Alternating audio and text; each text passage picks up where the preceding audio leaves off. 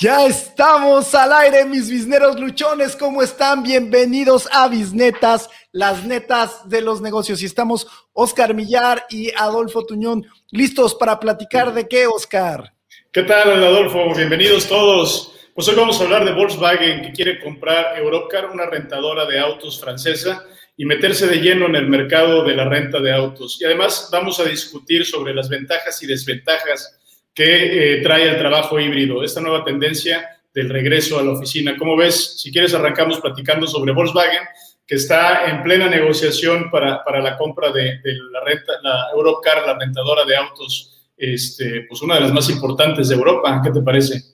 Sin lugar a dudas, y, es un tema muy relevante porque eh, si, si, si se dan cuenta los que nos han seguido en programas anteriores, pues hay una tendencia clara, ya lo hemos discutido, hacia la suscripción, hacia las rentas, ¿no? El otro día nos comentaba Oscar que ya si empieza a ver los cargos a tu tarjeta de crédito, pues ya empiezan a haber más suscripciones que otra cosa. Entonces, Volkswagen se está dando cuenta de esto, ya es una tendencia. Desde antes de la pandemia que han estado creciendo las rentas de vehículos y ya no solamente para los viajes, sino también se está dando esta tendencia de compartir los vehículos. Eh, y sobre todo es una tendencia que está en las grandes ciudades por lo costoso que está resultando. Guardar un automóvil, tener un seguro para un automóvil y ahora con las nuevas tendencias de los vehículos eléctricos, pues esto también, sin lugar a dudas, está poniendo en jaque a los bolsillos de muchos. ¿Y por qué está poniendo en jaque a los bolsillos de muchos?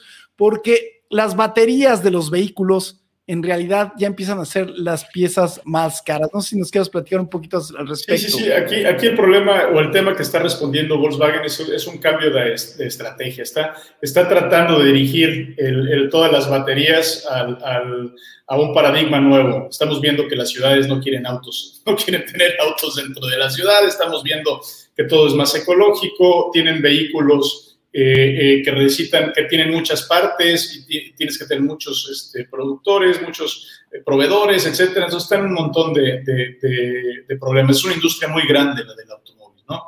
Sin embargo, lo que sí están viendo es que las regulaciones, tanto de, en, temas de, contaminación como regulaciones en temas de uso, espacio, etcétera, todo va en contra de que sigan usando el automóvil para una o dos personas o para una familia, ¿no? Entonces, eh, yo creo que Volkswagen está dirigiendo las baterías a ello. Ahora, también están entendiendo que, que, una solución por ahí es trabajar con los vehículos eléctricos. Y el gran problema que tienen los vehículos eléctricos pues es como el que tenemos con nuestro celular. El aparato puede ser muy bueno, pero todo el tiempo estamos pensando en dónde está nuestra batería, ¿no? El gran problema es que se te acabe la batería a mitad de camino. ¿Cómo le haces? Se te acaba el celular y ahí tienes a la gente buscando, oye, tienes un cuadrito, oye, me prestas tu conector y estás en el restaurante viendo a ver cómo le haces, ¿no? Eso, eso todo el mundo le ha pasado. Con un carro no lo vas a poder hacer. Y, y, quieres que no, esas baterías siguen siendo baterías. Entonces, eh, tienen, una, un, tienen un ciclo de recargas eh, máximo, tienen un, un, punto de vida que les va a permitir recargar tantas veces y después va, va, van a perder funcionalidad.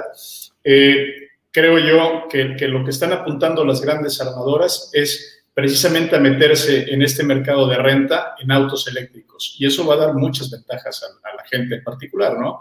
Sin embargo, la otra presión no es nada más la de ellos, sino también la comunidad, la gente, las presiones medioambientales, etcétera, nos están moviendo a, tener eh, ciudades y a tener espacios libres de automóviles. Entonces, bueno, es una solución. Y sin lugar a dudas, eh, Volkswagen sabe el peso que van, que ya tienen de por sí, ¿no? Las rentadoras de autos, y pues ahora el peso va a ser mayor, ¿no? Porque la decisión de compras de, de, de qué vehículo voy a elegir, entonces ellos lo que quieren es aquí cerrar la pinza e ir por todo el negocio y no solamente quedarse en la venta de vehículos, sino asegurar que sus autos estén en, estos, estén en este negocio de renta y en lugar de ponerse a desarrollar uno nuevo, se van con uno de los líderes a comprarlo. Y además en, en, momentos clave, ¿no? En momentos clave donde hay una salida de la pandemia, donde por ejemplo estaba leyendo que Europcar en la pandemia pues sí tuvo, tuvo grandes pérdidas, empieza a una recuperación, entonces es buen momento para comprar. Y adicionalmente a esto, pues toda la tendencia de, la cual estamos hablando de que hoy las nuevas generaciones quieren suscripciones. Lo que quieren las nuevas generaciones es a lo mejor tener un plan donde tienes ciertos días del mes rentado o a lo mejor tú vas y rentas, tú vives en una ciudad grande, te la pasas en transporte público y en bicicleta o en Uber o en una combinación de estos y te subes al vehículo el fin de semana porque quieres realizar un viaje a lugares cercanos. También otra de las, de las tendencias ahora después del COVID, pues lo que ha estado sucediendo es que la gente llega y en lugar de estar eh, usando transporte público cuando tiene un viaje, prefiere rentar un auto y se sienten más seguros de estar eh, pues ellos solos sin contacto con otras personas. Entonces son parte de las nuevas tendencias que se están dando, ¿cierto, Oscar? Sí, claro. Aparte, el, normalmente, bueno, hay que hablar que tenemos dos esquemas de renta, ¿no? Tenemos el de renta diaria, que, es el que normalmente eh, Europcar es el que maneja, eh, pero también tenemos el de renta mensual o renta, renta de, más de más largos periodos, ¿no? Que este es el que, el que compite directamente con comprar un auto. ¿Cuál es la diferencia? Que cuando tú rentas un automóvil, tú simplemente pagas tu cuota mensual por tener ese auto ahí en tu casa eh, lo uses o no lo uses, bueno, precisamente esa es la ventaja de, rentarlo, porque lo rentarás los meses que lo necesites. Pero tú no pagas por mantenimientos, no pagas por los servicios del automóvil, no pagas las reparaciones, eh, a menos que tengas un accidente o algo, pero tampoco pagas por el seguro. En la renta se incluye todo esto. Entonces, este, en este sentido es un, es un manejo mucho más sencillo del automóvil. Ahora, ¿qué es lo que buscan las nuevas generaciones y estas tendencias? Pues imagínate gente que vive en, ciudades grandes con buen transporte público, se tienen que mover dentro de la ciudad, es mucho más sencillo moverse en, metro, en tren, en, camión, pero tienen un viaje en verano, por ejemplo, ¿no? Bueno, a lo mejor en verano más que salir puede ser renta tu carro dos meses y vete dos meses. O tú sabes que durante seis meses vas a estar trabajando en tal lugar, rentas un auto seis meses para moverte a otro lado que te queda más lejos y te queda mucho más cómodo. Entonces, esta flexibilidad es lo que está buscando la gente ahora. Que sí, le sale más caro que comprar que la mensualidad de un auto comprado, pues sí. Sin embargo, en, en, el lapso de un año gastaron menos que comprando un automóvil. Y eso tiene ventajas pues que están viendo, ¿no?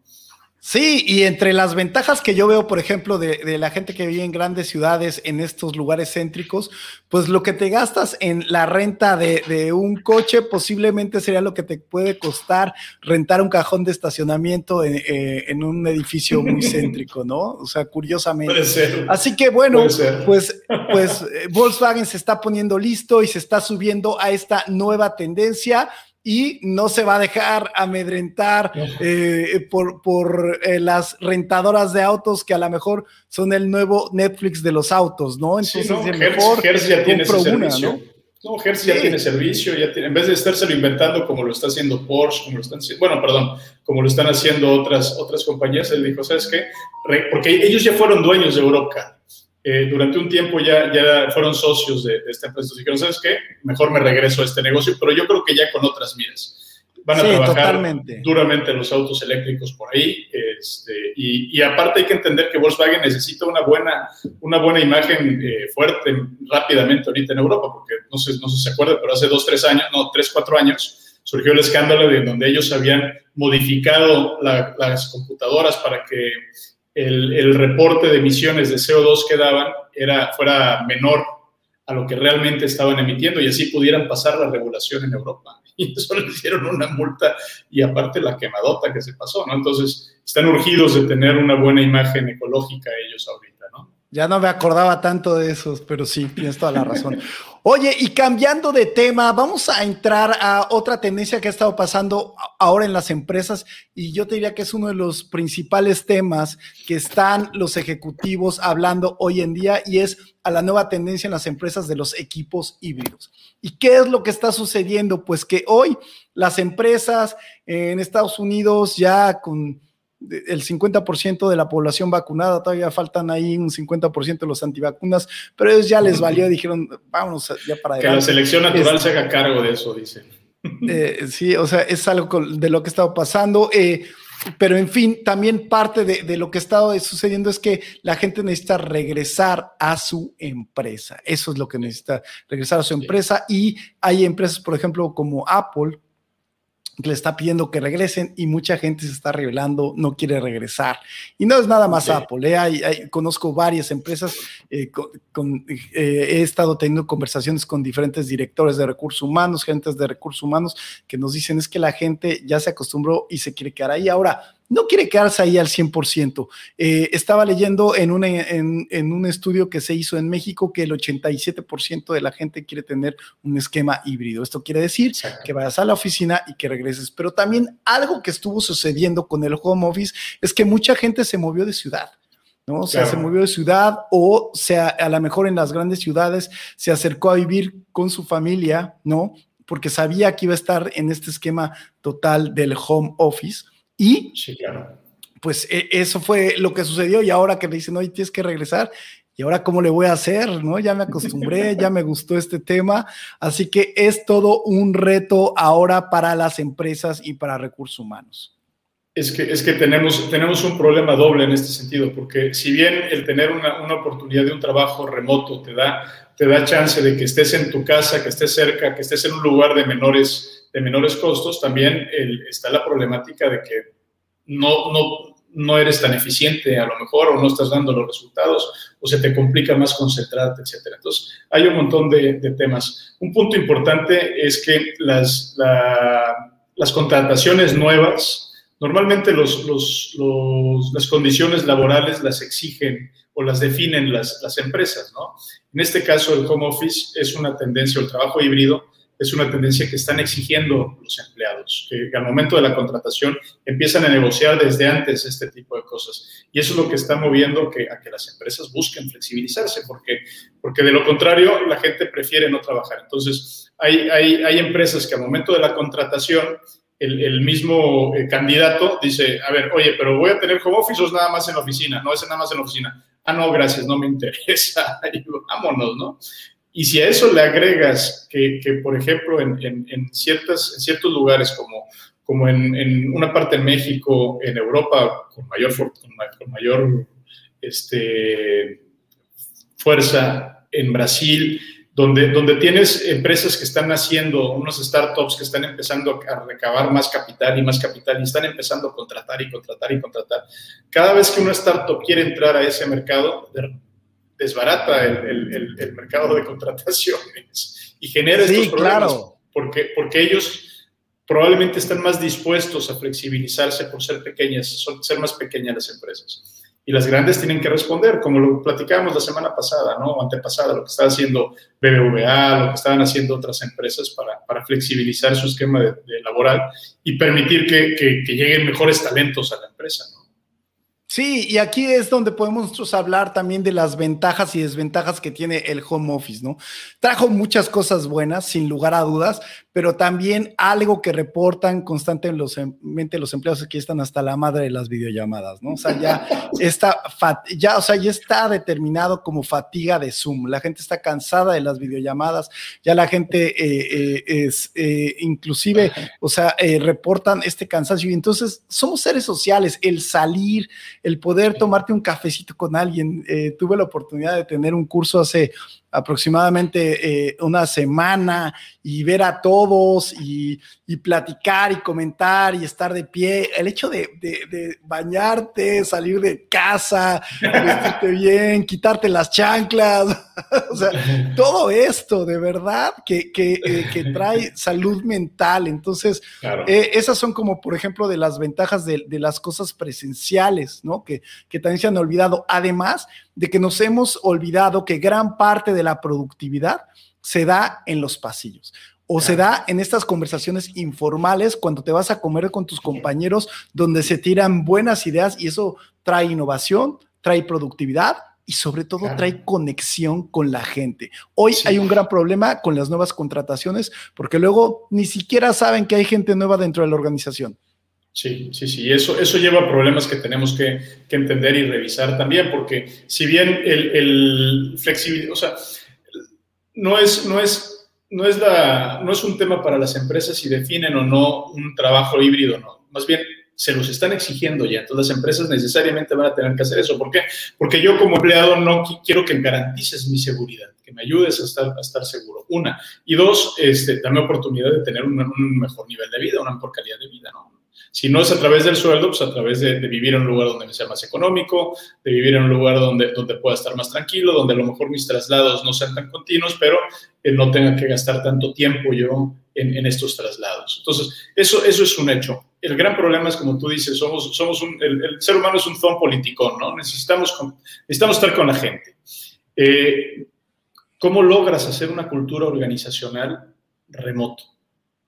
¿A través de WhatsApp? ¿De chats de WhatsApp o qué vas a hacer? Es muy complicado porque toda la conversación eh, eh, por WhatsApp es muy impersonal.